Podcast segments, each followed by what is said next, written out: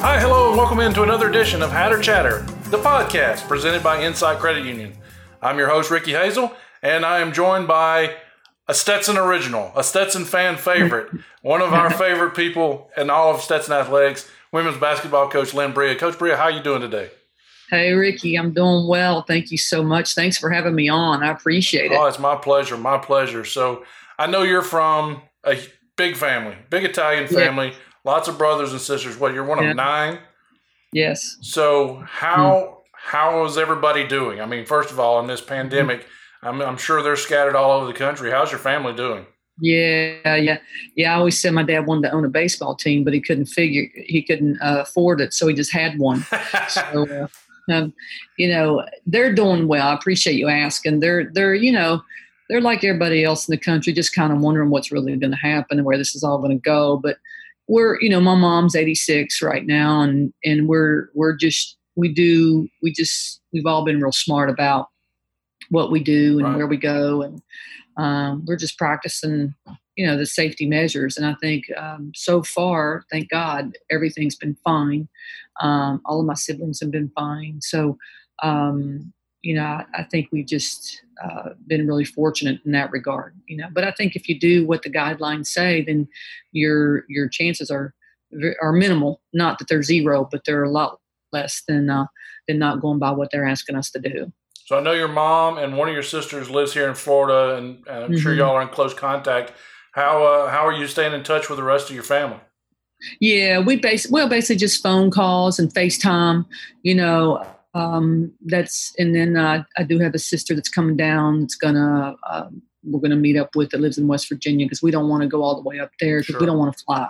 So um, it's going to be nice that she's traveling and she wants to see my mom, of course. But most of my family is actually right in this area. It's in Volusia County. Oh, so wow. I have actually have uh, four sisters here and a brother. Oh wow! Plus my mom. So it makes it real nice, you know, that they're all right here.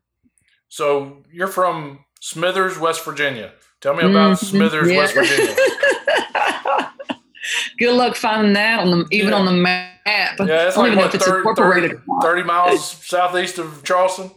There it is. That's right. That's right. That's exactly. It's in. It's in a little. It's in Fayette County. Yeah. Uh, it's a small town. It's actually uh, growing up there. It was a big coal mining town. Right. And so both of my grandfathers were coal miners, and um, so that's how they they got to Smithers. Uh, actually, I think they still have a coal mine there that that runs, but um, that's how they they they got there, and that's how my parents met. Was both of their dads were in the coal mines, but um, I still have a brother in Smithers, believe it or not. Oh wow! Um, yeah, I do. He still lives there, and then actually a lot of my um, cousins and aunts and uncles are still either in Smithers or or Charleston. Um, uh, so right around that area, but it's also not far from. It's interesting. Um, uh, Belle West Virginia. Most people have heard of, or Rand, West Virginia, Belle Rand area. Where Everybody knows where Randy Rand Moss, is. Yes, where Randy Moss is from. Um, so, and uh, Jason, um, what's his last name? Yes, Jason Williams, right, where he's from. So, I'm probably, I don't know, probably it's probably 15 minutes away from from where they're they're from, and and Rand and Belle are just as small as Smithers, mm-hmm. so very similar towns. so, but you went to Charleston to high school, right? Did. Yeah. Well, we moved. We moved to uh, South Charleston when I was um when I was ten. My dad actually worked for a big company called Union Carbide. Okay. And it was a big chemical company there, and um, eh, we moved when I was ten because he got tired of traveling from Smithers um, sure. in into Charleston to work. So when I was ten, we moved. So um, and it was probably one of the best things that happened to me because um, you know, in regard to sports and mm-hmm. competitiveness, it's much more competitive in Kanawha County, sure. much more competitive. And um, so I really enjoyed, you know, even though I missed my friends and family in Smithers, I really enjoyed uh, getting an opportunity to um, to play in sports that were a little more organized and a little more competitive. So you uh, went to Charleston Catholic, right? Yeah, mm-hmm. yeah. I had a great, great time there. Great career. Loved it there. Some of my closest friends are still my high school friends. Sure. Um, you know, so it was really good. Played for a big Italian guy. You know, he was uh, his name was Frank Scagnelli. All right. Boy, was he ever? He's Italian and Rocky Calabrese was his assistant. So, kind of had the Italian connection. Right yeah. Yeah. So, uh, it was great. It's a great experience, you know, going to Catholic school, and, and we were really, really good. So, you know, it, it helped playing with great, having other great players, and um, and uh, and then at that time too, AAU was really just starting. So right. I got to be on the first ever AAU team uh, there in Charleston. So I know you played basketball and were really good at basketball. But what else did you play? Also played tennis. I played tennis, uh, and actually uh, tennis. I played tennis and basketball uh, in uh, in college. Actually, uh, Christoph and I talk about that a lot. I tell him that my first love was actually tennis because wow. I grew up at a very young age playing tennis. We were tennis players and swim. We were swimmers, um, so I, I, swam competitively. Played softball there for a while um, to So I just really we're just a sports family. Like right. all of my whole family, we were sports junkies. Um, you know, I, I and I've told you this I think before. I'm a big football junkie. Yeah. Like I love college football. You know, I, I, college game day. Like I, I get, I, I know I record it, make sure I watch it, and you know, um, so uh, obviously I would do everything around you know Stetson football when they play right. on Saturdays, and of course my beloved Mountaineers as well. So, um, but I, we, we just love sports. But I, I still love tennis to this day. My dad played tennis, and um, as a family, it was something we could all do. I so imagine, we all played. I imagine yeah. with nine kids, y'all were at games all the time. Yeah, that's all. Well, you know, I think I think my parents figured out. You've put kids in sports, it's kind of a babysitting service for you. So, you know, and you, you, didn't have to pay for it. So it was something they could they could do, and and uh, you know they uh, it helped them kind of raise us. So um, it was it was fun though. It's really fun. But even just playing in my own backyard, I mean, we would do that all the time. Sure. So who was yeah. the most athletic of the siblings? I mean, there's nine of you. There's had to been a lot of competition. Well, you know, my I would say I would have to say I hate to say it. I hope he doesn't listen to this because he'll love it. But my oldest brother, um, he played football at Virginia Tech. Okay. Um, yeah, he played at, at Virginia Tech. Um, so my oldest brother and my, my parents, they were big Hokie fans too when, he played. But uh, he's a very, very good player. I would have to say he was probably the most athletic and most talented of all of us. But the sister just above me, she was pretty darn good too as far as basketball. She was a really, really good player. Did you ever go to Blacksburg and watch your brother play? I did not actually. My brother, we're 18 years apart. Oh my! So I was just born when he was playing there. Gotcha, gotcha. Yeah. It's a yeah. It's a it's an interesting place to go to a game. I can tell you that. Yeah. Well, I have been to a game there. Oh, okay. It is it's, it is it is an unbelievable place as far as a game. You know, I mean, they do it up right there. They break out Enter Sandman and they go they crazy. Do. they go crazy. Well, it's the only school I've ever seen where they got two different bands. They, yeah, and that's a, you're right. They've got a regular band and then they've got a cadet band. So they're they're battling for time. We were there when I was at Marshall for a, a Thursday night mm-hmm. game, and it was unbelievable. You know, we had Herbstreit and Corso and the whole yeah, the whole crew there. Yeah. It was it was out of control.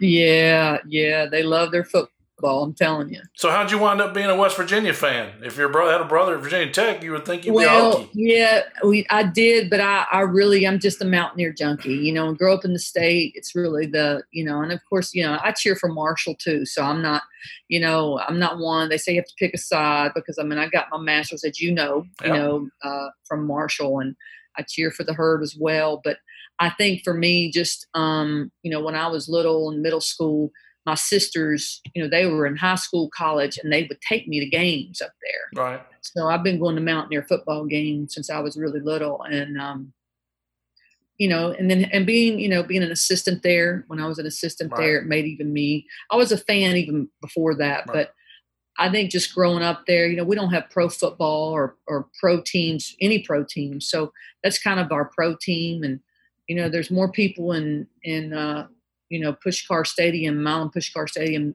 one a football game there is the whole state of West Virginia. so it, it's just uh, it's to say it's a big deal is is an understatement. Um, but I, I, that's how I became a Mountaineer football fan, just growing up there. But um, also, and I cheer for for basically all their teams. It's not just a football team. I really love Coach Huggins. I know him, right. and uh, he's he's really a, a, good man. So, contrary to what people see on TV, he is really really a good man. He's an excellent coach. I've watched him practice numerous times, and uh, he is really really good. Unfortunately, my four years at Marshall, I never got to go to Morgantown because they wouldn't play us. In Are any, you serious? In anything. Wouldn't play us in anything. That is interesting. Yeah. We, we, we played, it was great. We had that game. Um, when the governor made them play. Right. Played in Charleston. Basketball yeah. was the only sport we played just because the governor yeah. forced the schools to play. Yeah. I thought that. I don't even think they do that anymore, do they? I don't think so. Yeah, that that was always fun. You know, it brought the state together. Mm-hmm. You know, for for both basketballs. When I when I when I worked at W, we played there. It's what we did, and and it was fun. It was really good. I mean, everybody goes to that would go to those games. Right. Um, but then they had the series of football there for about five years, didn't they? That was before I got there, and and by the yeah. time by the time I got there, and was Chad Pennington's senior season, and and they they had played a couple years before when Randy was there, and Randy mm-hmm. scared the crap out of them, and they didn't want to play anymore after that. That's so about it. That yeah, was it. So they, you know, I was there with Chad and then Byron Leftwich, and and you know, we we you know Bob Pruett was a bear po- poking that bear with a stick all the time about trying yeah. to get him to play, and West Virginia wouldn't have any of it. Yeah, yeah.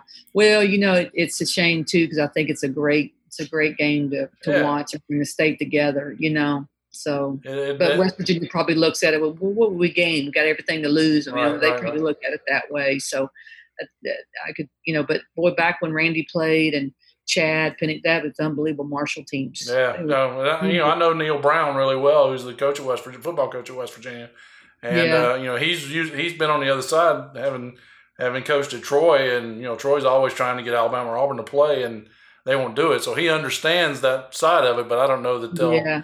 they'll ever get back on the field together. But uh, he's yeah. a great guy, and there's a bunch of the a bunch of the guys that I know from Troy that are now on the West Virginia staff. So I, you know, yeah. even though I'm a I'm a Marshall guy, I uh, I uh, I have to you know keep up with what they're doing because I know all those guys. I like all those guys. They're they're good. Yeah, people. yeah. I really love what Neal Brown's doing, what he's done, and and uh, I just I love his grind and his work ethic. You know, he's he's and I think he's going to get it done.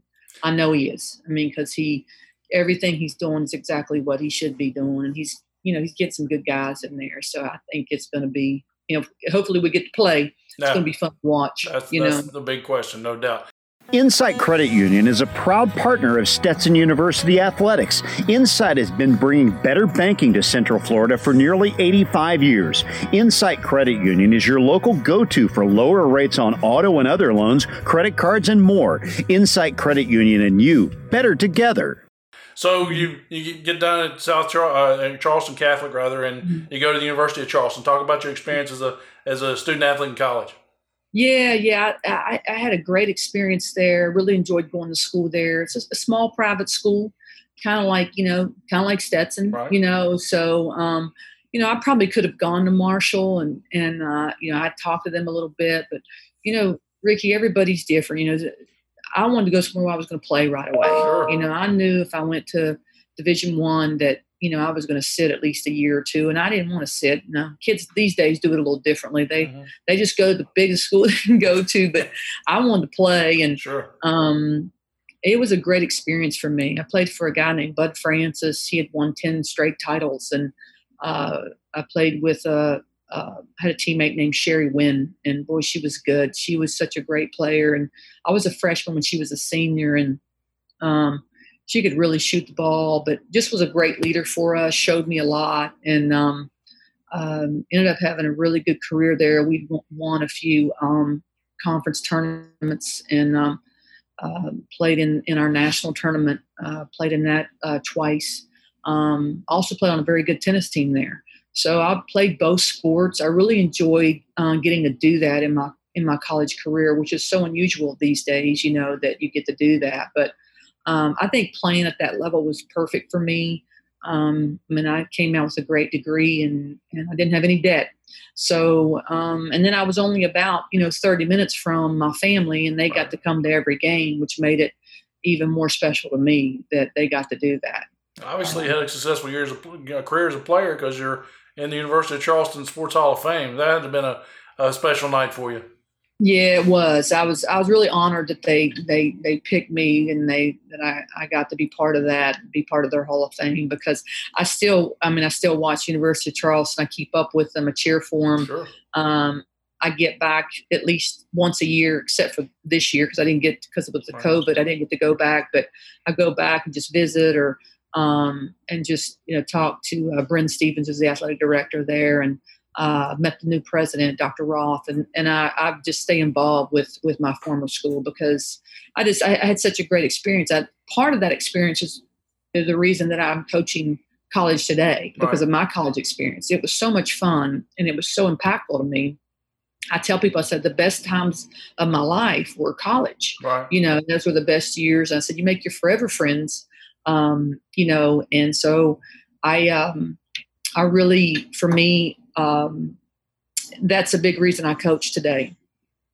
So you uh, uh, did you play tennis in college as well, or just or just just turn to focus on basketball? Um, no, I, I, I, I played. I mean, I played both. Oh, I mean, okay. yeah, yeah, yeah, yeah. So, so how, how was So- it, how was your tennis career in college? Well, oh yeah, yeah. I'm sorry. It, it was it was really really good. It was um, uh, we had I, I think we won. I don't think we won a title. I think we had won. I think we won it once the conference one time. I don't think we won it. Um, and I only played three years though. I didn't Okay. play all four years. Um, but we were still up there in the conference. Mhm. Yeah. So, so you get done as, as your college, you graduate, and you you want you go to uh, just down the road to, to Huntington to Marshall as a graduate Mhm. assistant. Talk about Yeah, that experience ended there.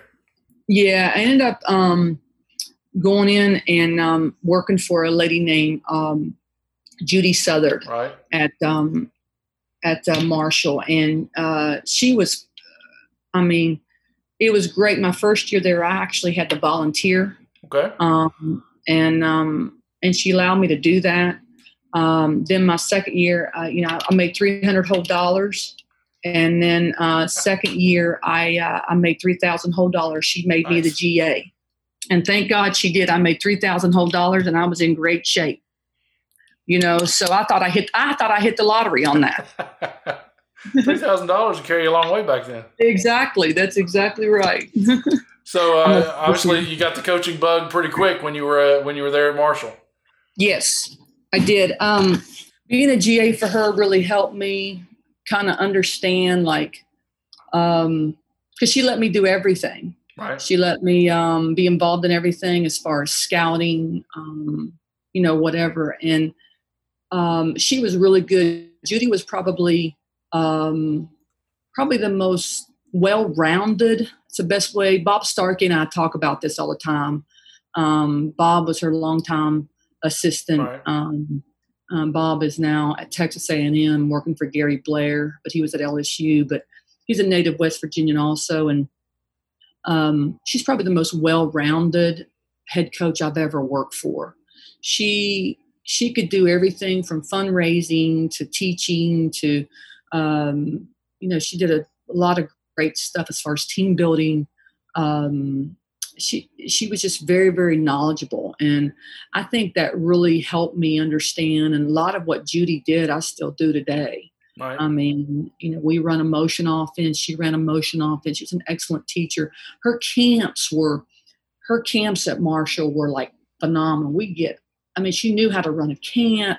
We'd have three, four, five weeks of camp and have all those kids there. So it was really, really, um, I just learned a lot from her. I mean, she was, she's, you know, she was a big reason that I stayed in coaching because of the experience that I had with her. And I still, like I said, some of the stuff that I do, I still use today. Now I know one of the things you didn't learn from her was your gift for conversation because you could talk to anybody, and and I think that's why so many people are attracted to you because you do treat everybody like you've known forever. Uh, Is that just something that comes natural to you?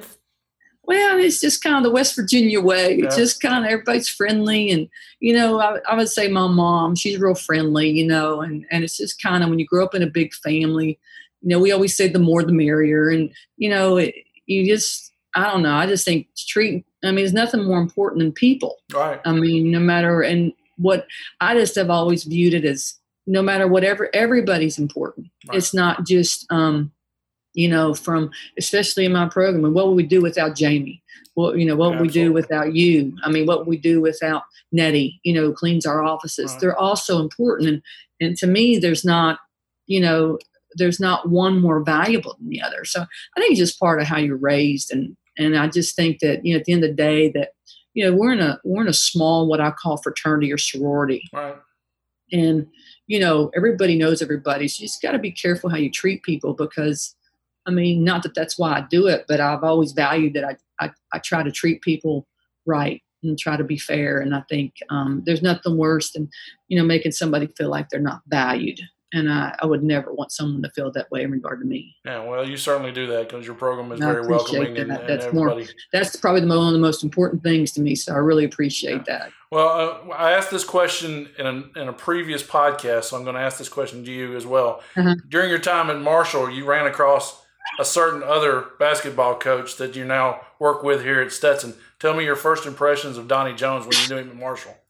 Oh yeah, yeah, yeah. That's that is so funny. Yeah, he and I were um we were little peon GAs together. I, I told him, I said, we were just like little peons, you know, there we were, little GAs, you know, making 3,000 whole dollars, our stipends, you know, right. And that, that didn't include anything. So you only know, you know, we were eating cereal for dinner. Yeah. Um, we were poor. Um, but, um, you know, he was, I, I would say this about Donnie, he's exactly the same. Like, I mean, I know he's grown in a lot of areas. I'm not saying that. But I think where Donnie and I just have similar values. Um, we really were great. We started out as great friends, mm-hmm. um, and we still are. And with, through the years, we've just stayed connected. I mean, I knew his wife Michelle when they were dating. I knew them. That's when they, you know, so so I knew them before they were ever Mr. and Mrs. Jones. Right. You know, so um, I think just watching him and staying in touch with him, uh, I, I, would consider him one of my closest friends uh, in in the game, and uh, I think uh, you know. But but we we had class together. We would go right. to our little classes, and you know, um, and talk a lot. you know, so it's just been kind of fun that we've kind of come full circle. You know, uh, when he was at UCF, I would talk to him often there, and we just always kind of stayed in touch. But um, you know, the thing about Donnie is he's he's gonna he's really done a great job here. I'm so happy. I'm so happy he's here. Right. I'm so happy. Um, I think he's a grand slam hire. I think he's just phenomenal because um, and he's been good for me. It's been good to bounce things off him. But you know, every honestly, every men's coach we've had here, I've gotten along really well with. There's right. not been one that you know that I haven't liked. But I think for Don, he's he's more special to me because of our history. Right. Want to stay up to date on all things happening in Hatter Nation? Follow us on our Facebook, Twitter, and Instagram accounts at Stetson Hatters, your destination for in game stats, student athlete features, game promotions, and more. Follow at Stetson Hatters today. So, two years at Marshall, then you go off to Radford for a year as a, uh, mm-hmm. you a volunteer assistant or a full time assistant coach. Tell me about that. Yeah, I'm a full time there, uh, full time assistant coach there. Worked for a guy named Luby Lichonczak. Um, Radford was a great, great place. It still is. Um, actually, uh, Donald Dedmon was our president at the time. I don't know if you remember. I know the uh, name. Yes. Yes, there you go. He was our president, and um, you talk about a president that was so for um, between him and our athletic director. They were so for uh, women's sports and they treated us so well. Um, but uh, so it was really special to me because uh, Dr. Dedmon being there. Um, but Luby was a an excellent coach. Luby was um, I learned a lot X's and O's from him as well. But uh, gave me an opportunity at Radford. Enjoyed living there. It wasn't too far from from West Virginia, and I just really enjoyed um, um, the facilities there are off the charts. I mean, they, uh, but it kind of sits by itself. You're, you're, it's not really near a major, major city. I right. mean, it's kind of sits apart by itself, but it's a nice little town. Um, so that was, you know, that was a really, really good experience for me. And for people who are listening who don't know who Donald Dedmon is, you've seen the movie We Are Marshall. He was Marshall's mm-hmm. president after the plane crash, and he was he was the guy that helped bring Marshall football back after the after the plane crash that killed so many people that is still remembered. Um, yeah. So you move on from there. Yeah. Go ahead. Well, I was going to say it just shows. It, talk about a great leader. I mean, watching uh, the movie and what he had to go through with the Marshall football team. You know, when I was at Marshall, Ricky, um, working there, and we would recruit. It was always the, the, that's what that's how people would know us sure. was from um, the plane crash, and um, you know, that's one of the reasons I've loved too seeing their football bounce back like they have because of of the history and what they've gone through. But um, but yeah, if you look at Donald Dedmon and what he what he just what a great leader he was. I mean, because it, it would take a great leader to do what he did, and uh, um, you know, he he was certainly um, better times at Radford for him, I'm sure, and easier times. But yeah. uh, I learned a lot about him, his leadership through that movie. I know there were plenty of times during my four years work traveling with Marshall football that you know we fly into that same airport and everybody would hold their breath until uh, wheels touched down and, the, and you knew you were going to be able to stop and it was always a, tense yeah. time when you came in to land at that airport. I know, I know. It's exactly right. Yep, I know. So at 24 years old, one year as an assistant coach, you're now mm-hmm. the third or fourth youngest head coach in the country at, at Texas Women's University. Tell me about that experience. Yeah, yeah, yeah that was, um, you know, that was uh, wasn't really um, I don't know, you know, you, you have these big plans in this business, like you think you're going to go here, go there, and you know, it, it, never works out like that. So uh, I really did not. Um, so Judy Southard, my the the coach who hired me at Marshall, ends up getting the athletic director's job at TWU, and and called me, said, "Do you want to come out here and you know be my head coach?" And I was like, "Oh my gosh!" I, I tell her all the time, I said, "Judy, you're the only one crazy enough to hire me twice," you know. so um, so I ended up going out there, and it, you know, it was so far from home, and I really debated. But I thought, you know, I'll get to be a head coach. I'll get to run my own program, and um, a mutual friend of ours, Donnie Jones, and I, uh, his name is Greg White. And Greg told me, um, he said, Lynn, you need to go out there and do that because he said, uh, he said, because you'll get to run your own program and you don't learn until you have to teach it and run it yourself. Right. And he said, and nobody's watching you. Nobody, you know, and he was right. So I go out there. It's one of the best things I've ever done as far as it was hard because I really was kind of learning as I go. Sure. But it was um the coaching school out there. They have a coaching school out in Texas. But I absolutely loved living out there. The the girls basketball was just incredible. Um, in the coaching school the coaching get they have a big all their high school coaches come together and they put on these clinics and you learn so much. Um, but some of my best friends are still from texas. I mean so uh, i was really happy that that judy hired me again allowed me to come out there.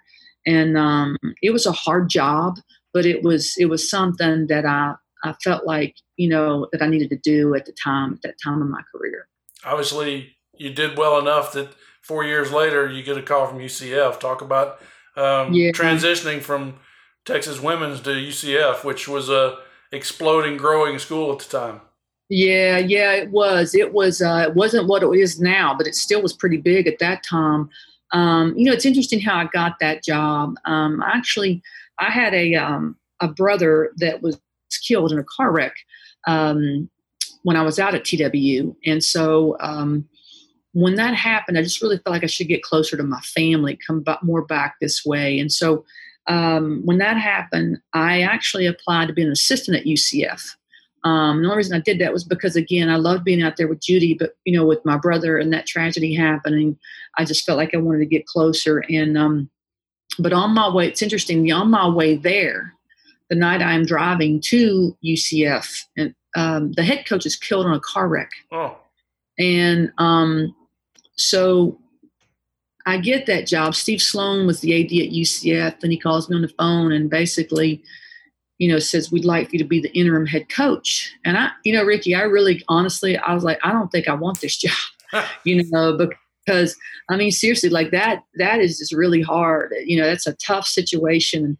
But um, I decided to go ahead and do that. And that's how I became the head coach there.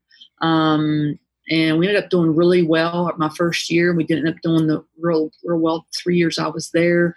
Um, but um, you know, after my first year being interim, they they named me the the head coach uh, at that point. So, um, but uh, you know, it was tragic what happened to Jerry Richardson as far as when I was at UCF, and you know, because originally I was originally supposed to be an assistant there, but uh, Steve Sloan was very supportive.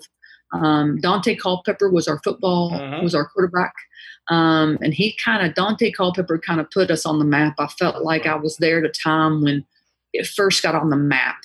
um, because he, I really feel like Dante was a huge factor in putting that football program, you know, uh, I mean, a big part of where it is today um, because he kind of got it started. So you, I mean, you won your first. I guess it was still TAC at the time, but your first yes, coach, was. coach That's of right. the year, right. coach of the year award, and what during your time at UCF. So you had tremendous success, but only Yeah. only three years. And then was it the lure of going back to or toward West Virginia that took you to Ohio? Yeah, you know, I kind of, um, you know, you, you kind of live and learn. But if I had to go back and do it again, you kind of, and not that I have regrets, but you, you kind of go, well, why did I do that? Why did I move? Why did I, you know, um, you know, it's probably the one thing I always look in my career where you go back and go, hmm, wonder what life would have been like if I hadn't done that. And um, not that going to Ohio University was a, uh, you know, a, a bad move. I just don't think. I think it was just more of a lateral move. Right. And I think if I was, if I'm the older, wiser me that I am, I don't make that move. Right. Um, but you know, I did, and you know, I think for me it was, um, it was very challenging. I mean, being there, being in the MAC conference, and um, I mean, it was very, very challenging. I think that the biggest, you know, mistake I make is we we we did we did well. I mean, we did we got it up a little bit, but we didn't get it to where I wanted it to go. Right. We didn't want it at the level that I really was used to and that I wanted to. And I think probably the the biggest mistake I made was, you know, when you go to a state like Ohio, Texas, um, you got to hire people from those states. Right. And if you don't, you're not going to get the players. And when I look back, I go, you know what? That, but you don't know that as a young coach. You know, Mhm. as a young, you know, uh, coach, you, you just don't realize, um, you don't take in consideration those things. And so, I think for me, you know, the Ohio um, coaches are very close knit, which I have great relationships now uh, with. And then, um, you know, same as in Texas. So you got to hire people from those states to pull pull some of those really good players. So, um, but but I still enjoyed my time in Ohio. I still enjoyed, you know, uh, I still learned a whole lot. So, um, you know, you, you, I probably learned more from that experience than any other experience that I've had. Right. I was during the time while you were at Ohio. That's when I was at Marshall, so I'm sure I saw you coach at some point during that stretch. Yeah, there you go. Probably because we was when we were in same league We're at that same time. same Yeah, conference at that time. That's right. That's exactly right. I remember when y'all trans- transitioned in, you know, and stuff. So that was kind of neat too. That league kind of has, a, you know, it's interesting how, um, you know, how Marshall has kind of made those turns, you Right. know. But the I thought I thought I really felt like, and again, everybody's different. They do what you got to do, but I thought the MAC was a good league for Marshall. I agree. I thought it was, You know. and, and it's a really underrated league all the way around. The MAC is. It is. I I'll tell you, the MAC is. People don't realize what a great conference that is. I mean, you know, between footballs and basketballs. I mean, I don't know about the others, but I don't keep up with them as much. But boy, even all the basketballs, gosh, Mhm. they're good. They're all good. And you and you don't go to a place there that the building's not packed for games. Exactly, exactly, and and state of the art facilities. Every school, state of the art facilities. You know, and I think what's tough to recruit in Ohio is you have 13 Division One schools there. hmm So you've got to kind of find your niche. That was the other challenging part about Ohio University is you you know you got to find a certain niche, and you, you know you I don't know that you can recruit just regionally. You want to Right. start regionally, but you might want to pull a kid like we pulled a kid my last year there from from Syracuse. She ended up being an incredible player there. We pulled a player from Pittsburgh who ended up being a great player for. So we started to get out of it a little bit, um, and that that started to help us.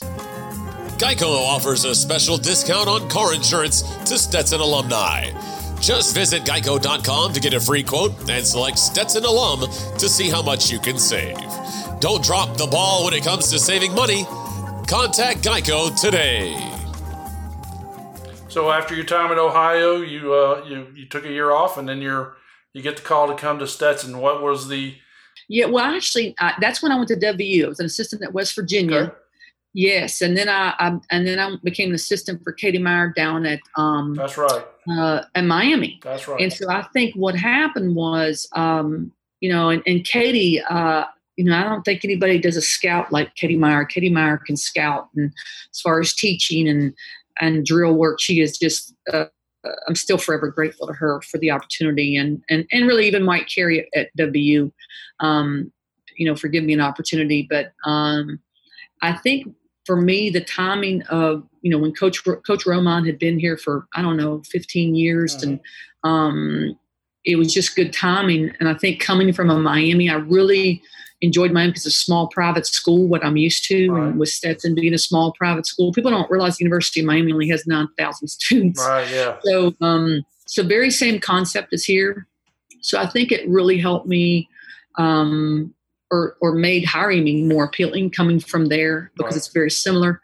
Um, but I did not, you know, I just knew that uh, this was really a great fit for me because when I was at UCF, uh, we were obviously in the same league as Stetson. Uh-huh. Um, and I knew a lot about Stetson, the school. And uh, um, I had worked with actually Stacy Turner at um, at UCF. You know, she was here, and I knew I knew Jeff. I had met Jeff Altier, our athletic director, because uh, we'd played in the tournament here. Um, so I, I, was familiar um, with with Stetson. So I knew it was a great job. It could be could be really kind of a diamond in the rough as far as building the program and getting it where it needed to go. And uh, I was excited about the opportunity to come back here and do that and, and to be back in this area. I was really happy about being back in this area. And actually, Donnie and I talk a lot about that, how happy he was to get back to this area.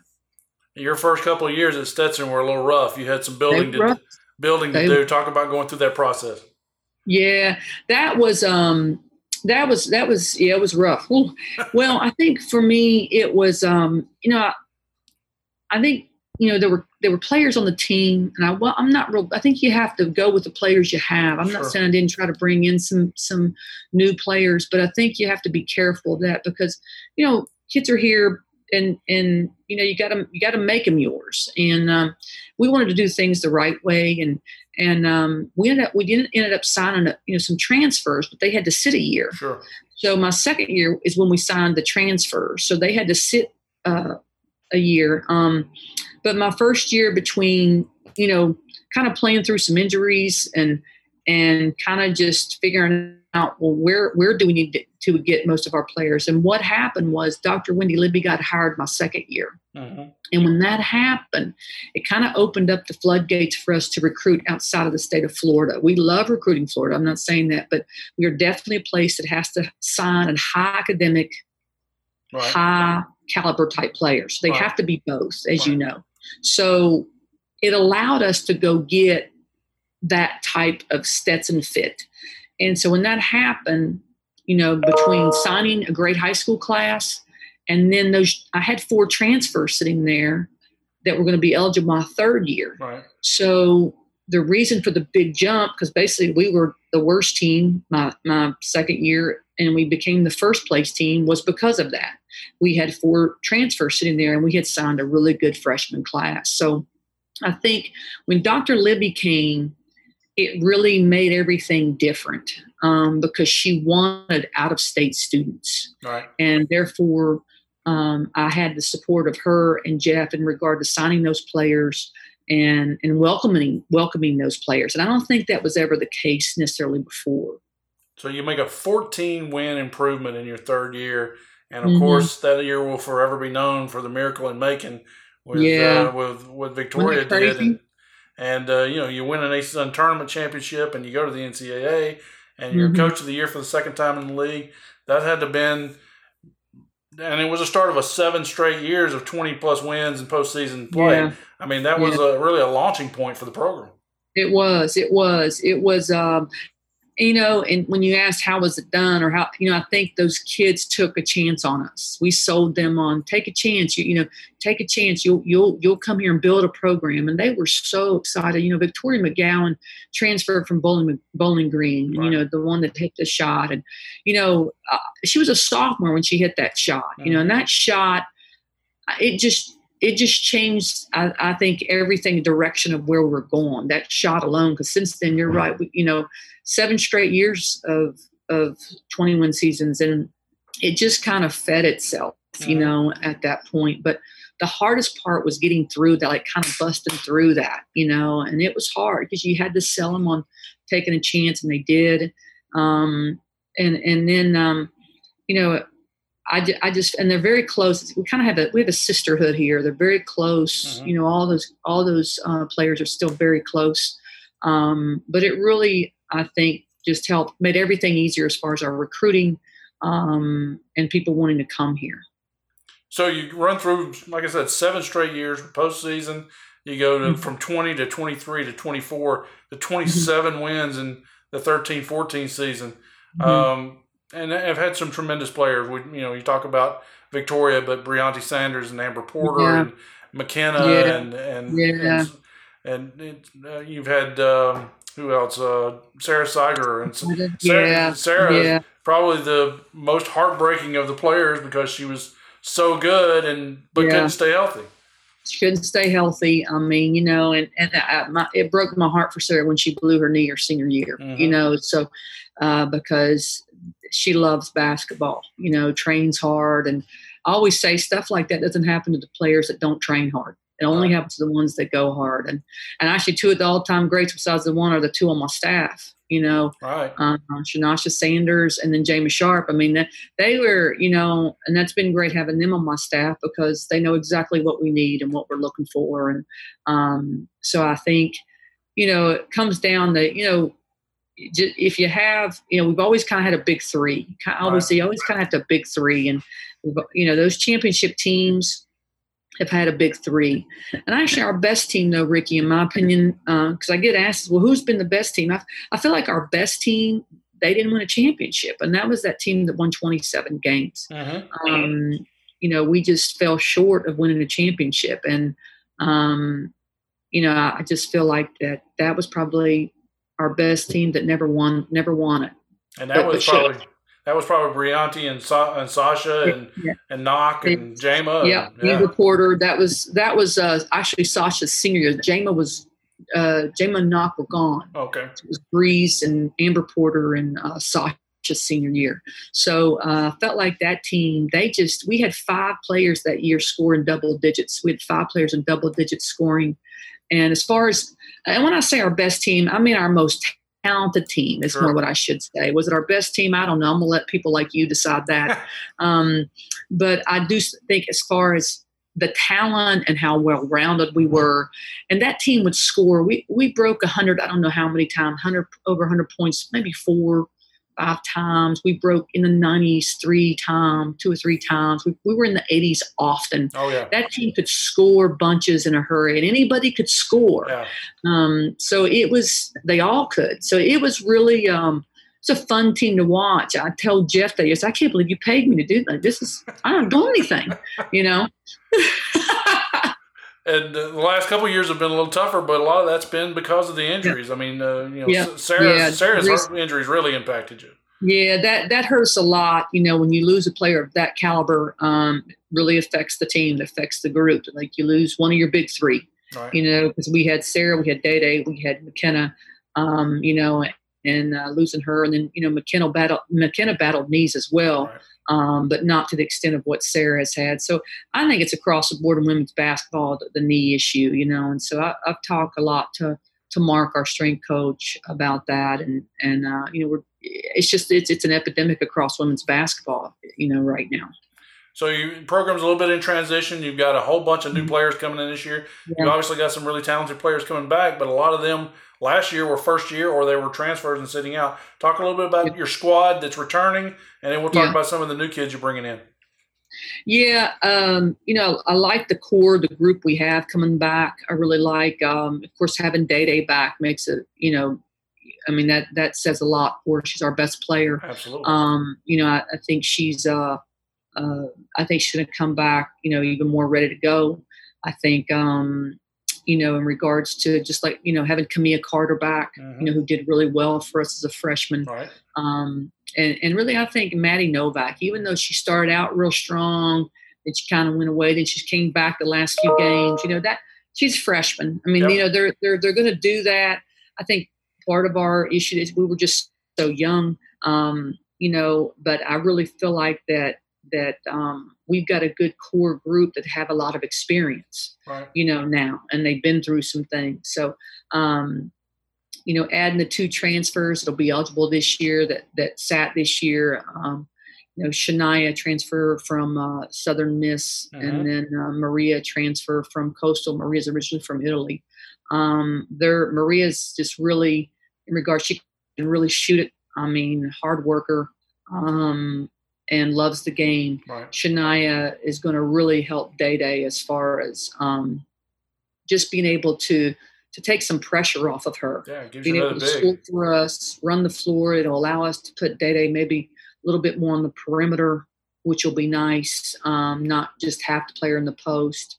Um, you know, I think having Megan Vincent back though, even though she didn't have a good year last year, she her her sophomore year was was terrific, Right. and then she kind of hit some bumps in the road, you know, this past year. But I know she's been working out really hard. I think uh, I do think Megan will get back. You know, she gives us a true five. She'll get back to her, you know, how contributing like we know she can. And I think I think she's really motivated. Uh, so I like. I think adding the two transfers with what we have, with some of the experience that they've they've had, is going to be it's going to be good for us. I think. Uh, you know, the most challenging thing for us right now, Ricky, is just not been able to have had them here, Right. you know, and mesh some of them together. So, um, but I, I do believe they're working on their own. Um, so, you know, we'll see. This has kind of been like the old school, old days where, you know, they didn't come in for summer school. So, Yeah. You know, and, and maybe, you know, some people, everybody has different views on that. So we probably have less injuries and the wear and tear on the body, you know. So, you know, I'll be anxious to see uh, how, how it all works out. Show your Stetson spirit and get your green on with officially licensed tees, sweats, hoodies, and more. Go to www.shopgohatters.com. All your Hatters gear is just a click away. Visit www.shopgohatters.com today. Well, talk about some of the new players you got. You got a transfer from Seton Hall. I don't. Is she eligible, or will she have to sit out a year? Selena, no, Selena has to sit a year. She'll sit a year, and and uh, um, so we'll have her next year. Um, and, and she'll be she'll be huge for us because we lose Day Day. Yeah. So that's kind of what we needed in regard to um, you know getting somebody in there, not to replace Day Day, but somebody that can help us in that spot. Right. Um, so um, signed two JUCO kids. Right. Um, uh, Shamari is a like a she's like a dynamic point guard. She reminds me of a little bit of a um, I don't know. She's she's real fast. She reminds me a little bit of like a Victoria McGowan as far as her competitiveness. Uh, her game's a little bit different, but she's very competitive. True point guard. I think it's going to come in and really take some. You know, going to be able to help us in that role. That way, we don't have to play Maria there all the time. And um, you know, I thought that was a bit of our struggle last year. You know, even though Tippy did the best she could and Jemiah did what they could, they were Mhm. still freshmen. And the thing with Shamari is she's a true point guard. Right. That's where she wants to play. Right. And I really like having one of those. I mean, I like having a player that that's they're a point guard. I mean, Mhm. you know, there there there are players that are point guards and are those that play point guard. She, she's a point guard. right. So um, and then I think Yaz, Yaz was her teammate. Um, so she's going to come on the wing. She's good size on the wing, uh, and she's she's going to be able to uh, give us some scoring. I think too on the wing as well. And they So had some I think- success in junior college too, right? Yes, junior college. Yes, yes. I mean, they they were on a good team. Yes. So, you know, I think that's going to really, um, they're going to be impactful right away. Um, you know, and um, we, we really only signed one freshman. Right. So, um, because really all we had room for. Mhm. So, I, you know, I think, um, I, you know, I really, I, I like the group. I like what they're, you know, what the Zoom calls we've done with them. You know, we've done Zoom calls every week with them, and I really like. Um, I just like their their attitudes and their um, their commitment level. I really do. I think it's um, it's going to be fun once they get here, and I, I think they're really anxious to get back. Mhm. Unlike a lot of sports, basketball is a sport that you can work on on your own without having, without having to have other people around. Work on your skills, work on your shooting. How how you think they're doing during that time as far as getting their work done, getting getting in what they need. Yeah, I think overall they're doing well. I think I think the hardest part for them has been getting in the gym Mm-hmm. because the gyms have been shut down. Right. That's been challenging for them. Um, but like uh, Shamari's here, so Shamari just goes to an outdoor court.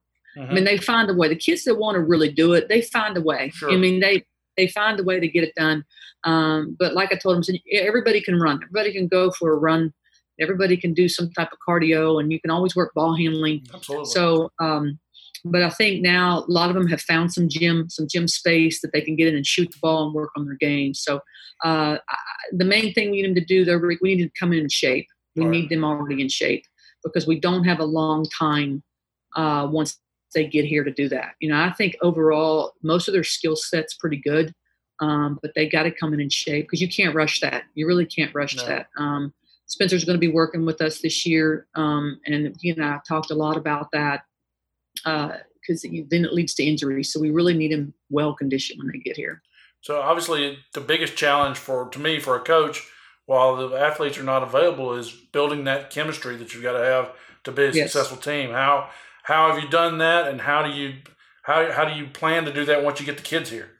Yeah, yeah. What's a lot easier when they're here. Sure. Um. Yeah, a lot easier. We have uh we've done a Zoom call week at least with the whole group. Right. We do some small group stuff too, but as far as the whole group, um, you know, and we've done some different things. We have a buddy system, so they each have a buddy. Mm-hmm. Um, so um, we've uh, done some different things with that. Um, like tonight, we're going to do a Zoom call, and it's going to be introduce your buddy to us, and they're going to talk about. So they introduce their buddy, and they talk about their family, why they started playing basketball. We gave them like five questions: why they why they play ball, what's their biggest fear, um, you know, who's been the most impactful in their life, and why. So it allows them to still get to know each other and have dialogue. You know, um, so we played Family Feud one time on the Zoom call. So we try to make it fun, but yet they get to know each other. Sure. Um, and then we've also done just some small groups with their buddy. Right. So I think um, I think that's been uh, we've done house tours. So uh, they they took us through their house, homes and we did a house we did house tours. Um, so that that was fun too going, doing that.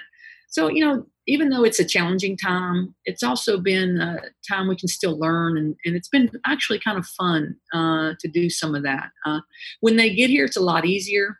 Yeah. Uh, we, we all take a personality test on my team. So we start with our personality test and we go over, you know, it, it's a color thing. So sure. which colors are you? What's the best way? How do you communicate? How do you receive information? So we really try to do some things like that with them. And then I think um, we just try to put them together as much as we can as far as spending time and taking them through that workshop with the colors and the personality test is really big for us. And then the other big challenge for every every coach at every sport right now is figuring out the schedule piece. How is that going for you? As far as our game schedule, yeah, yeah. Well, we don't know. I mean, you know, we we. We, we have got to get two games. We're still work. We're still working on it. Yeah. I mean, I'll be honest with you. Like we're still working on it.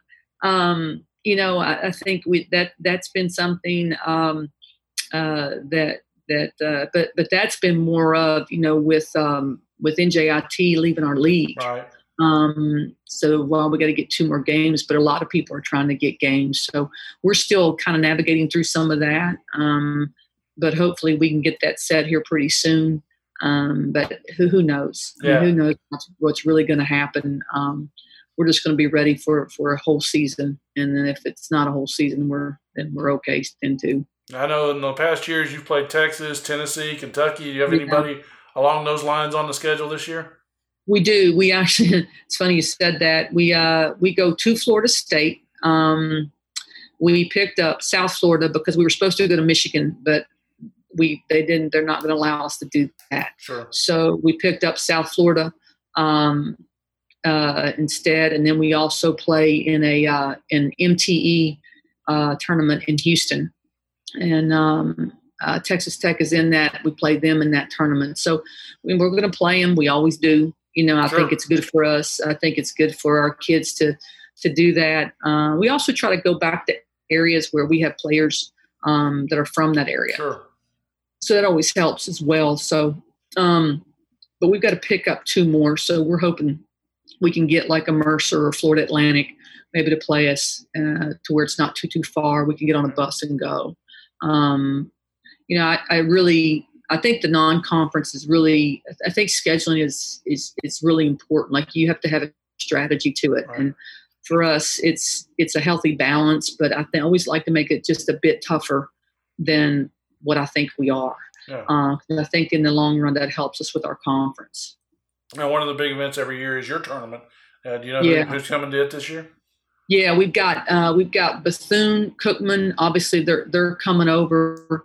Um, let's see. I'm trying to think of right off who else we have in that last year you had what, Sacramento State and South Dakota State. we and- did, we did, and Rick, I can't think of right off who else we have in that um, besides Bethune. Um, I, I cannot think of who else. Gosh, you asked me too quick. That's okay. Um, yeah, who we have in there. It'll come to me and I'll blurt it out. That's okay.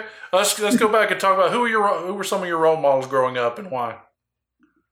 Obviously, Oh, you got one to that's choose from in a big family. Yeah, yeah, I do. Uh, well, certainly everything I do is just really in regards to you know the family and how I was raised. But um, you know, I, w- I would probably say as far as a, I don't know, a role model. I, you know, I don't know if it would be a mentor or a role model. But I, when I look at Judy Southard and what she's, you know, what she did in hiring me, and how young I was, how Mhm. impactful that was, I think she was uh, uh, one for me. Um, I also feel like that. Um, you know the coaches I've had overall have been have been impacting me more than Mhm. anything, you know. Um, but probably my biggest role model would be my my mother. You know, I mean, she's uh she's one that's kind to everyone and treats people. But but my parents overall, Ricky, just were hard workers Right. and they just worked their butts off and and were grateful. And I thought, you know, for me that that has been the the biggest thing, you know. Um, in, in watching them. And it's not that they ever said a bunch of stuff. They just, I just watched them. So, you know, for me, that, that's where it always is. Also, uh, uh, when I was at Marshall, uh, one of the top assistant coach, her name was Jan Chance, and uh, she was a big role model for me as far as um, just her her work ethic and what her knowledge of the game, but her faith, her faith in God, and and that really uh, was impactful to me uh, as a very young little GA. Um, you know, I've never forgotten that. And Jan and I are still great friends to this day. Uh, still seek advice from her um, often, and um, so I would have to say probably probably her. As far as when I look back, it's just me as a coach and a person. Florida Orthopedic Associates is proud to support Stetson University athletics. Don't let pain affect your game. For sports injuries, sprains, fractures, and breaks, if it hurts, see them first at their Orange City Walk-In Clinic for urgent orthopedic injuries. Offices are located at DeLand, Orange City, Lake Mary, and New Smyrna Beach. Florida Orthopedic Associates, state-of-the-art care close to home. You know, we talked about earlier about how you started out as a head coach at a very young age. What are some of the things you wish you'd have known when you first started as a head coach that you now now you know and use every day? Oh gosh, Ricky, can we, talk two more days? You know, uh, you know, there's so many things. I think, um, gosh, there's just, you know, I look back and and you know, it's kind of like um, it's kind of like I'm on this. Uh, you know, I, I told you I'm the, I, I've been blessed to be uh, the chair now of the NCAA Rules Committee, right. and uh, I was talking to them, and I said, you know, when I was a young coach, I always thought that the officials were against us as coaches, and now I have such an appreciation, understanding that it's not how it is, Right. you know, and and you know, you're younger, you would tell your younger self a lot of things. I think the main thing is um, that you know you don't realize as a coach how impactful your words are until it's years later and players tell you Right. whether that's a positive thing or a negative thing and and hopefully it's more times it's positive Right. but when 10 years later later players can remember what you said that you don't even remember Sure. that tells you a lot and as a young coach i didn't realize that Yeah. you know i didn't realize that and i think it's it's different um now you know I, I think when i when i played you know i just needed the coach to be my coach they were more than that to me but i had a family and a solid structure and a and a and a i had parents you know i mean now i think a lot of the teams we are their family and it's even more impactful and it's even more it's even most important that we understand how impactful we are to young people we bring into our programs because we are their family. Uh, we are we are their role model. We are their um, you know the person they go to. So um, I, I would I would say that would be probably the main thing. I would say the other thing is to to really you know your assistant coaches have more more I think the assistant coaches have more say so or more influence on winning and losing than anything else in your program. It's not saying that other things aren't important, um, but um, the assistant coaches are going to make or break you. Sure. You know, so it's so important that who we hire is is huge to our success. Um, and then you know, and I think the the other thing is just to make sure that you know I think presidents are more involved these days. Make sure you get to know your president, not just your athletic director, mm-hmm. um, because they're more involved in sports these days than ever.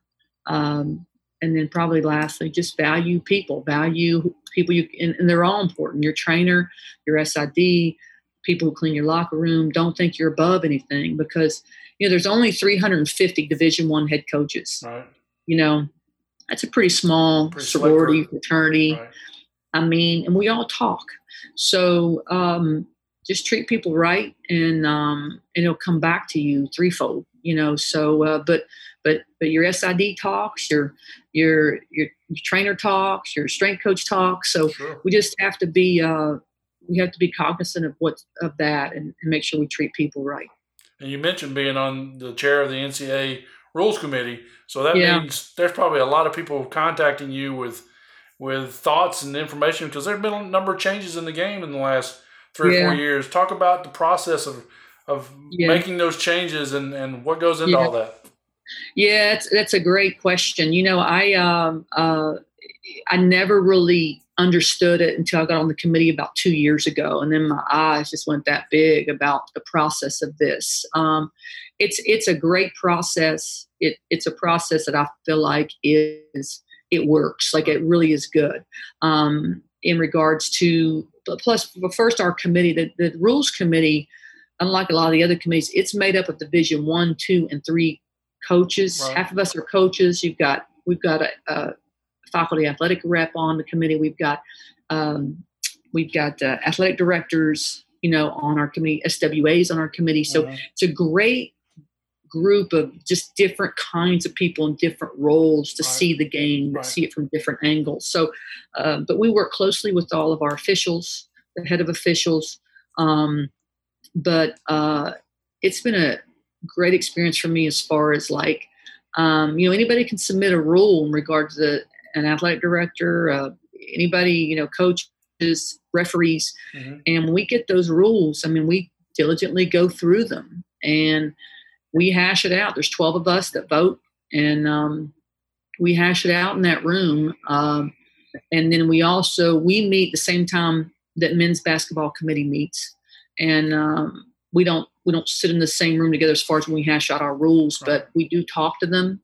Um, because you know we do want our games they don't have to be exactly like as you know they're not right, but we, we don't want like you know we don't want our floor markings to look you know way different or something. Right. we still kind of want there to be some consistencies in our games. Um, so um, but it, it's it's really a uh, it's really a process. Every rule changes are every two years. It's not every year. Mm-hmm. um, but I think the the biggest thing in regard to our rule changes, I think has been great for our game. I, you know, and you would sure know too because you watch a lot of sports. Is is the uh, advancing the ball in the timeout?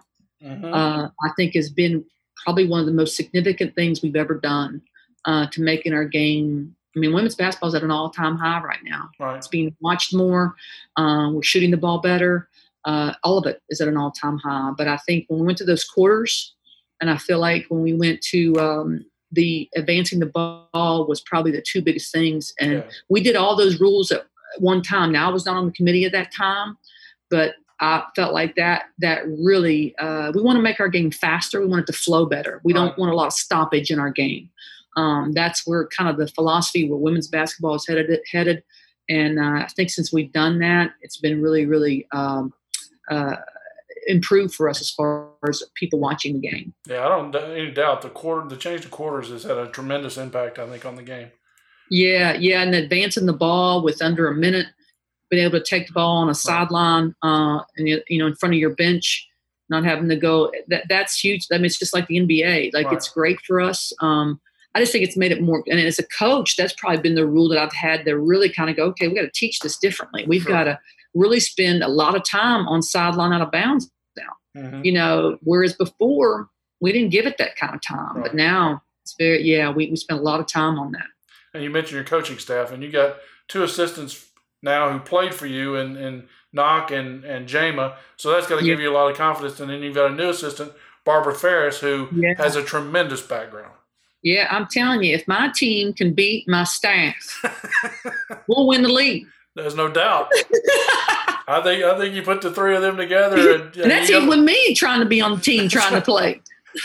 Talk a little bit about Barbara yeah. and what she brings. Yeah, Barbara. Uh, yeah, Barbara. Just her. Uh, you know, Barbara.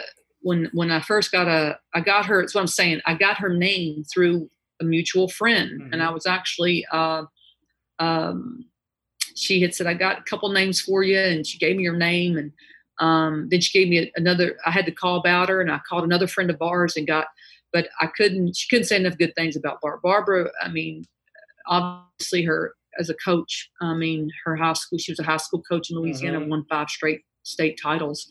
Um, but when you look at her playing career, her coaching career, um, played it. You know, was was graduated from Tulane. Right. Um, you know, and then and then you know playing in WNBA for as long as she did, playing overseas.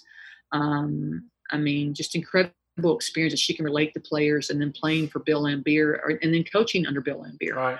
I mean, you know, she she talks a lot about what she learned from him, and uh, she also worked with Katie Smith, uh, another really good one. Um, so between that and her, and her coaching, you know, in her high school, she she gets this. She she understands the student athlete. Um, she understands the value of a degree because she has a great degree from Tulane, so mm-hmm. she gets it. Um, but uh, you just can't help but respect her. Plus, she's six foot three, and she kind of commands the room. Right. You know, so. Uh, but you know, having her, and then you know, I mean, not played uh pro also. Right. Uh, so far on our recruiting calls, they love the fact of coaching or talking to them, and they have two. We have two coaches on our staff that played pro. Mm-hmm. Uh, most of the kids that we recruit, they want to play professional sure. basketball. Not all of them, but but a lot of them do. Um, and for Barbara too, she opens up a new recruiting area for you in Louisiana. Yeah, absolutely. Her contacts. I mean, she's very well respected. You know, I really, you know, you try to go find something that maybe would give you a red flag and not hiring someone. Ricky, I couldn't find anything. And you know, as you know, we uh, we talked to everybody. We talked to everybody we can, and couldn't find anything. Uh, so she's been a great asset. But yeah, she's got great ties as far as high school coaches. I mean, she was in that, mm-hmm. and she's just very well respected and very well liked, which I think uh, is is is going to help us pull some of those kids in her in that area.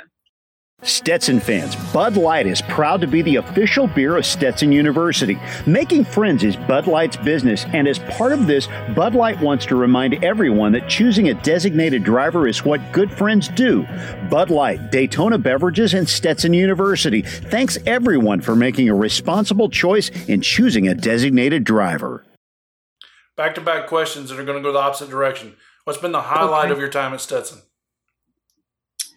Oh wow, that's a that's a great question. Um, probably the highlight. Um, I don't think you can replace the miracle and make. No. You know, if I had to pick, well, I don't know, a moment, like a moment mm-hmm. that that that happened.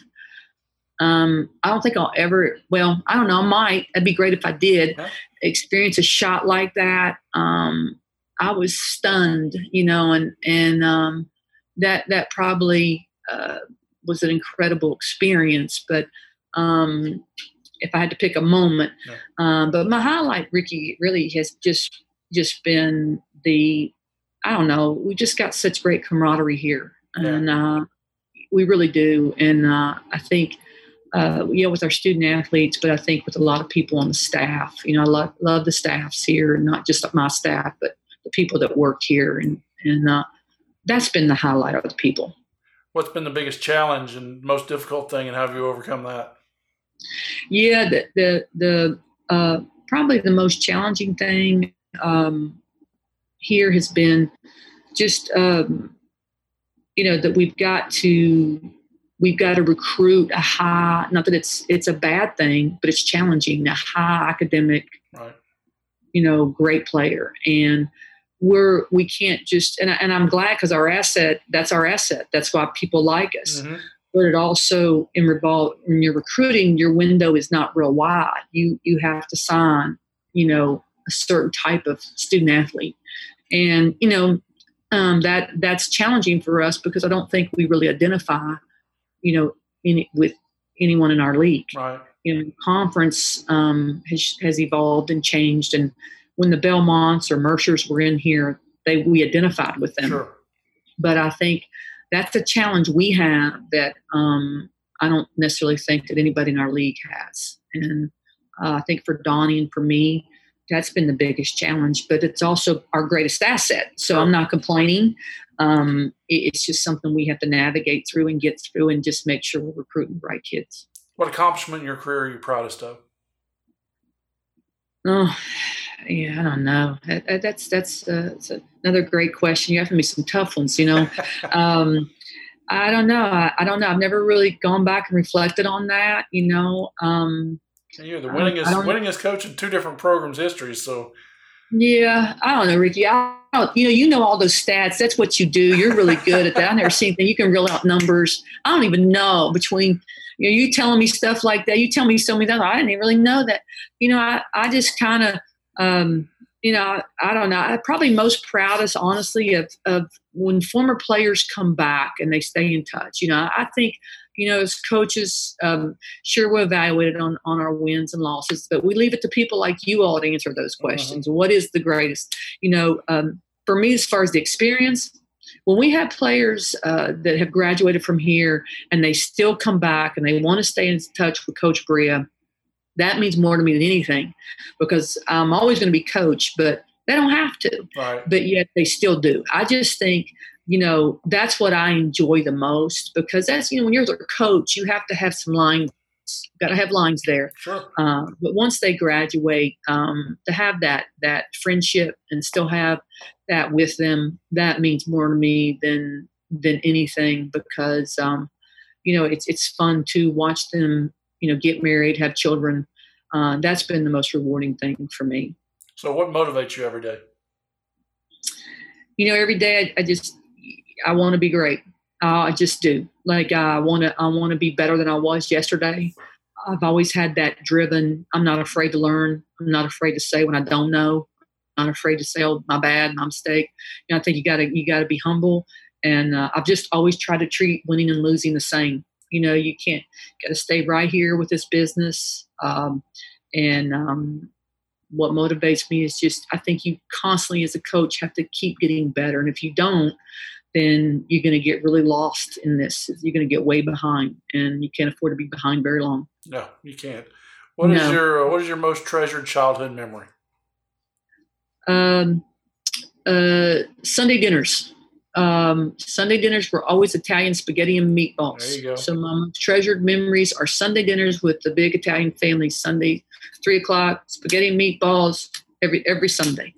Absolutely, You still do that?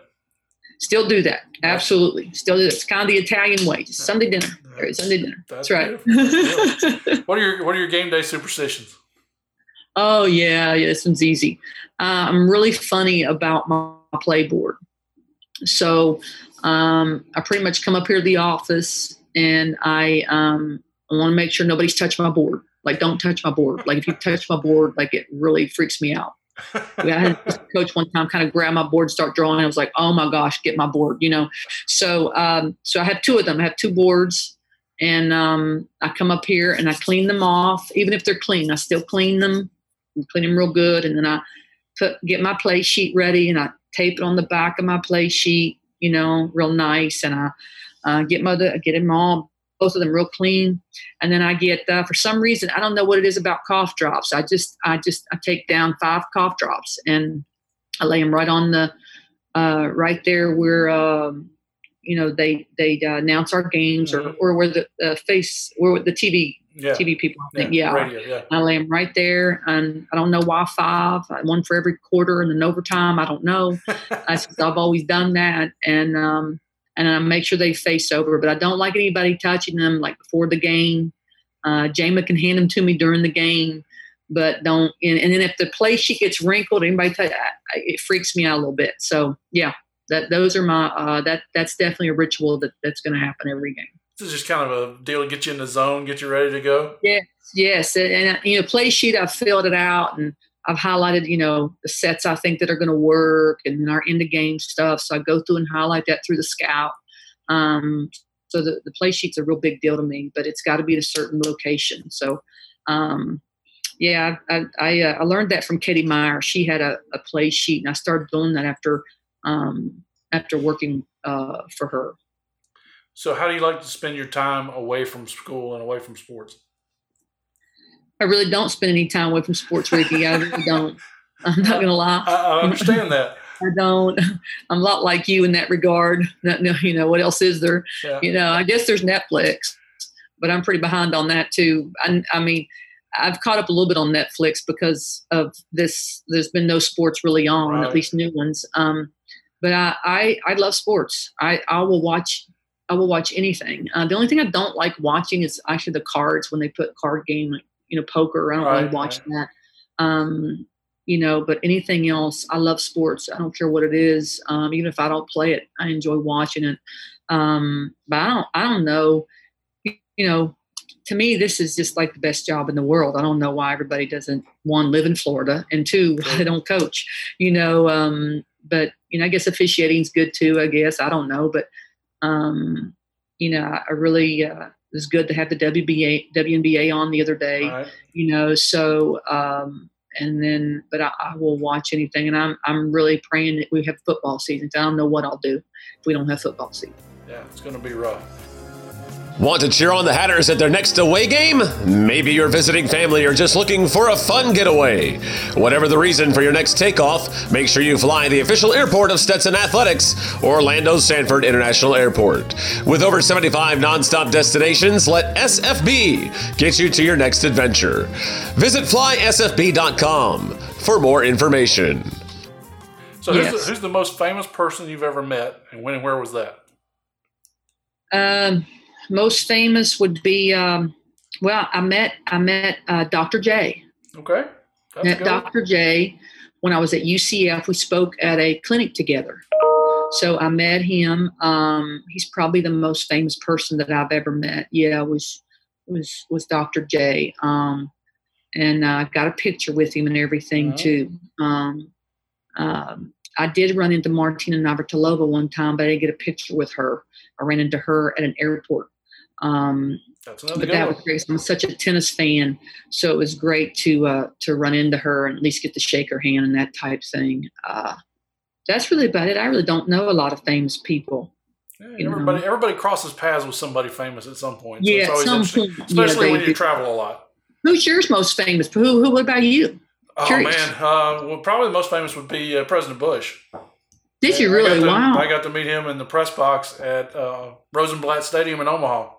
That's awesome. So, that is yeah. awesome. Got to meet a president. Gosh, that's great. That's that's probably the best one for me. But uh, yeah, I had a few quick questions we'll go over and then we'll wrap this up. Um, okay. What uh, what books are you reading right now? Who are some of your favorite authors? Yeah, I'm reading uh, The Motive by Patrick Lencioni. Okay, it's called The Motive, okay. and it's about um, it's about leadership, and it's about what motivates you to be a leader uh, he is definitely one of my favorite authors. Mm-hmm. Um, I'm also uh, I'm in the middle of another book he wrote. It's called The Advantage, and it talks about uh, culture and teams. What could give you a slight advantage uh, to either winning or success or making more money? Um, that's also been everything he writes has has been excellent to me. Um, probably um, you know, he would be one of my favorite authors. And uh, uh, the other author would be, um, I would say, Mark Batterson. He wrote, um, uh, I've written, oh gosh, he's Wild Goose Chase. He's more of a, um, you know, he's, he's a pastor. Okay. Uh, so a lot about faith. Um, so I really have enjoyed um, most of his books, if not all of his books as well. Um, he wrote a book called In a Pit with a Lion on a Snowy Day. It's one of my favorite books. Um, So you know, I, I, I am a big reader. I really enjoy reading. Um, uh, it's, you know, I think leaders are readers, Absolutely. and um, I think um, I'm a big Andy Stanley fan. You know, I'm big on podcasts right now too, Ricky. That's you a good thing. I like that. That- that is a good thing. I'm big on podcasts. So, um, Andy Stanley is a great podcast, and I really like uh, TD Jakes. You know, TD Jakes, uh, West by God, Virginia. He preached in West Virginia, and I, I'm a big. When I got to bring out the heavy artillery, I bring out TD Jakes. TD Jakes. You bring out the heavy artillery, I get them on TD Jakes. I So, got you. yeah, absolutely. What's your favorite breakfast cereal? I don't eat cereal. I don't eat breakfast. Don't eat breakfast. I don't eat any breakfast. Most important meal of the day, and you don't eat breakfast. I don't. I don't eat breakfast. I, I'm a coffee drinker. As long as I have that coffee, I'm good. Um, for some reason, I'm just not hungry when I first wake up. That's So I, I, you know, I love lunch. I love dinner, but I'm just as soon as I get up, I just want some water and coffee. That's it. You know, that's it. who's your favorite cartoon character?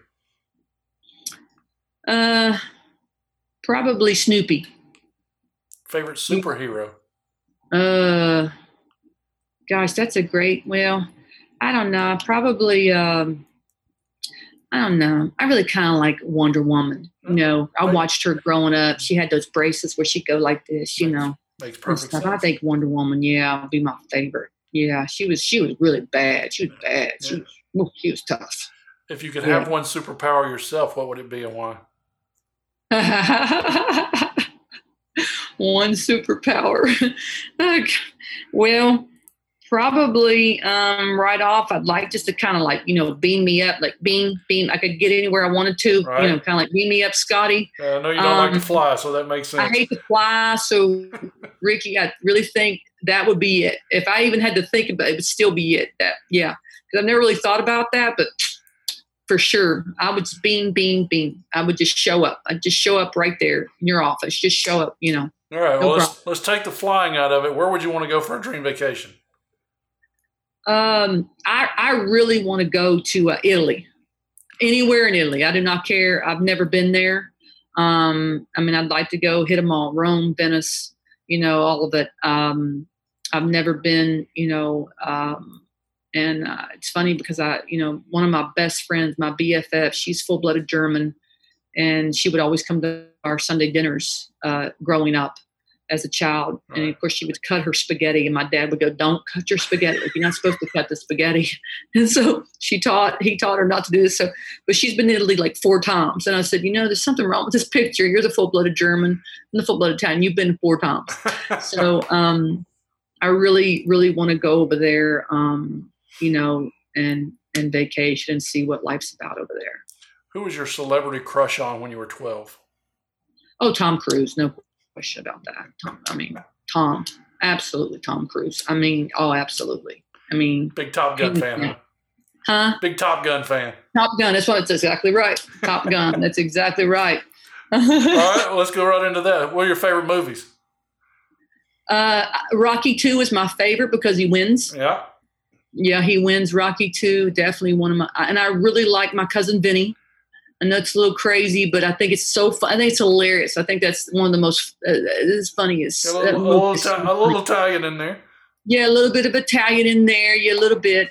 Um, and I would probably say, uh, oh gosh, um, I, I really liked um, Apollo 13. Yeah, another good flick. I thought that was a real good movie. Um, I, I like true stories. Mhm. I'm really big on true stories. Um, um, and that was that was phenomenal what they did, what they went through. You know, so uh, that one would rank up there in my top top three for sure. Apollo 13. What's your favorite Yeah. Christmas movie?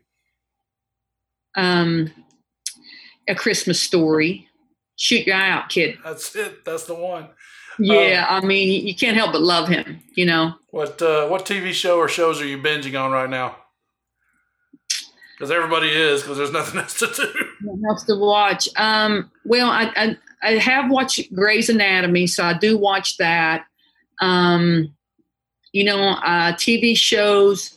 You know, if anything, I guess I'm kind of a uh, like a forensic files kind of. You know, I do enjoy the forensic files. I'm intrigued by how they can do things of that nature now. Yeah. Um, you know, I feel sad. Um, it's sad to me somebody's got to die to have that show Sure. though. So I hate that part of it. But um, you know, I really, uh, I'm, I, I was watching. Um, actually, it's one of the things our team did too. We picked a Netflix. It's one of the uh, team bonding things we did through Zoom. Was we picked a Netflix um, uh, show to go through. Uh, you know, like the Last Dance and that type of thing, and talked about it. So that was always real interesting. So What'd you go? What, what'd you go through? Uh, I'm sorry. What team? What show did you do with the team? we did um gosh i can't the names uh, the last last dance was one of them Okay. and then um uh we did a one her name was madam cj walker Okay. and uh, it was really good because we we went through that one because obviously you know she was a um, she was a African American woman at a time, and I can't even remember the year, eighteen something or Mhm. or something like. And they talked about how she came up with this hair solution, and she became a millionaire, even back then. But it was Wow. great because it got our team to talk about, uh, you know, the injustice Sure. and you know, with social injustice being, you know, uh, at the forefront of everybody's mind. It was really good that we got to watch something and watch someone else go through something at a time that was, you know, not say it's even harder, but really she she had no help. I mean, Mhm. no, nothing, you know, and uh, what she had to go through, the toughness and the adversity. Um, our kids really did a good job of of talking about that and and uh, just coming out, you know, talking out with a lot of that, a lot of those fears and what they go through now. Kind of let us and really, what we found was it's very similar to we're talking about the same things, you know. And we, we said that. Why are we still talking about this? You know, it's, she was back in, you know, I don't know, hundred years ago, and we're still talking about this. You Mhm. know, so um, you know, it was uh, it was good for us. So that was one of the ones we went through as well. That's a good, that's a great idea to go Yeah. to go through. Yeah, yeah. And then we uh, we did one on um, uh, Bill Walton. We watched uh, the story on Bill Walton as well. He he's a quite a character. Yes, absolutely. Absolutely. Who was your favorite concert, when and where? Or your first concert? Uh, first concert I ever saw? Yeah.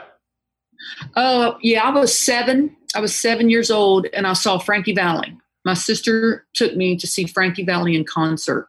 Um, it's another one of my favorite movies, too, The Jersey Boys. There you go. Um, yes. Uh, and actually, I've seen Frankie Valli like four times now. I go see him every chance. He's like 80 something yeah. still 84 or something. He's still doing it. So, who and what kind of music do you listen to now? Um, you know, I, I, I really like a variety. I like a, um, I'm mainly a country music person. You know, I like country music. Um, I listen to also Christian gospel. Mm-hmm. I like mm-hmm. gospel. Really like gospel music. Um, but I would probably lean a little more towards country. Um, you know, I like the I like the old country and the new country. It doesn't matter. You know, um, uh, Rascal Flatts probably one of my favorites. Um, um, I like uh, you know the old ones like Vince Gill, and but I like the new new ones too. You know, Yeah. like Luke Bryan and um, Jason Aldean. I like them as well. So, um, but I, I really like a cross section of music. You know, I don't. I, I stopped seeing BB King in concert. I did see him. I saw him three times. Uh, he he did a great concert. Um, but I've seen a ton of concerts. Um, you know, uh, I just like anything that has talent. If there's talent, I enjoy watching it. You know, so. Um, but I've also seen like Justin Timberlake. So. Uh, Britney Spears. I've seen Mhm. some some of the bubblegum ones too. You know, so to speak. Well, I know you. I know you're an Elvis fan. So my first I am an Elvis fan. I never got to see him though. my first concert was Elvis. Was it okay? That's great. I am a huge, and, and you know, and he was really before my era, but I still, I'm an Elvis junkie. You know, I really, I, I love Elvis. Yeah. Um, and me and my mom listen to Elvis all the time together. So that's the other reason I really enjoy it. I grew up on Elvis. So what's your uh, go-to karaoke song? Uh, Take Me Home Country Roads. That's easy. That's easy. Yep. Yeah. Yeah. I love, I love karaoke too. I'm not a good singer, but I sure do enjoy it, you know, because I love music. yeah. Mhm. Yeah. What's your favorite place to go to dinner? Um, you know, a lot of people would think Italian, but I really don't enjoy going to Italian restaurants because it's so it's homemade. You know, uh, at my house. So, um, I would probably say here, my favorite place is a place called um, Our Deck Down Under. And uh, have you ever been over there I'm not. in Daytona? And uh, it's a it's crab legs and uh, shrimp, and it's right there on the water. Uh, you can get you a pound of crab legs, which I love seafood. Um, you know, I love sitting there and you break them, and it's. I mean, I got it down. I know exactly. You don't want to go there on a first date, but it's great to whether. You break them and dip them in that nice Yeah. butter. I love it. Love it. And I know you've had to have gone to Rocco's in Ceredo, West Virginia. Rock? No, I haven't gone there. You haven't been to Rocco's? You got to go to Rocco's No, where is it? in Ceredo, Kenova. Yeah, Is it really? Yeah, I've right not outside of Huntington. It's, Heard of it, not been there. It's the place. I need to, to go. hit that then. That's the place to go. Is it seafood? No, it's Italian. Italian. Oh, okay. It's authentic Yeah, Italian. Yeah. Okay, gotcha. yeah it's it's Yeah, really, I'll really have to do that because not there are not too many Italian places I really like. Yeah, Um, there's actually a couple places in DeLand that, that aren't bad, the Mhm. Italian food, but um, it's just not home. no, It's not home. no. Well, that's that's probably close to home as you can get for you in West Okay, Virginia. that's good to know. I mean, it's and, and it's Rocco's, and Rocco goes, and you'll see Rocco back when I lived there. You'd see him at the grocery store buying fresh produce and and going back to the restaurant to make make dinner. It Yeah. really really good. yeah. Um, so we'll wrap this up. Uh, what what are you most looking forward to when we get back to normal, whatever normal is going to be in the future? Yeah, um, just I think for me, you know, I'm looking forward to, I guess, not just necessarily having us all here, but I think you know, I think it's a while this time has been challenging, it's also been, it's not what I would have wanted. It's allowed me to kind of um, maybe uh, reset Mm-hmm. or you know do some things i normally wouldn't have done or couldn't have done. Like it's really allowed me to dive deeper into some books Mhm. um, into culture into um, you know how we evaluate how we hire uh, which i normally would not have gotten to done. Is the first july ricky i've had in 28 29 years that i have not been on the road. Yeah, um, so I don't think I want to go back to normal. I do from a standpoint that we get to play, yeah, but I don't want to go back to just normal. I want to go back to better. And I think um, I'm looking forward to them being here, but I also think I'm really kind of refreshed or rejuvenated in regards to uh, I've been able finally to do some things that you just never have time for because you're always hitting the road and you're traveling and um, it's been it's been a good good space for me to be able to have that. Well, this has been a great space for me to have you on the podcast today, and Well, Ricky, It's I've been a great conversation. I, I, you, you've thrown me some major curveballs. I know you're a baseball junkie. I'm thinking, I should think about that.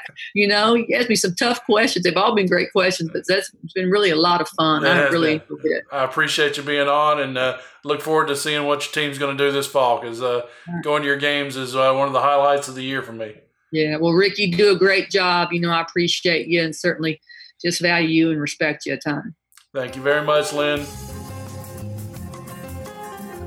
And that'll do it for this edition of Hatter Chatter, the podcast, presented by Insight Credit Union.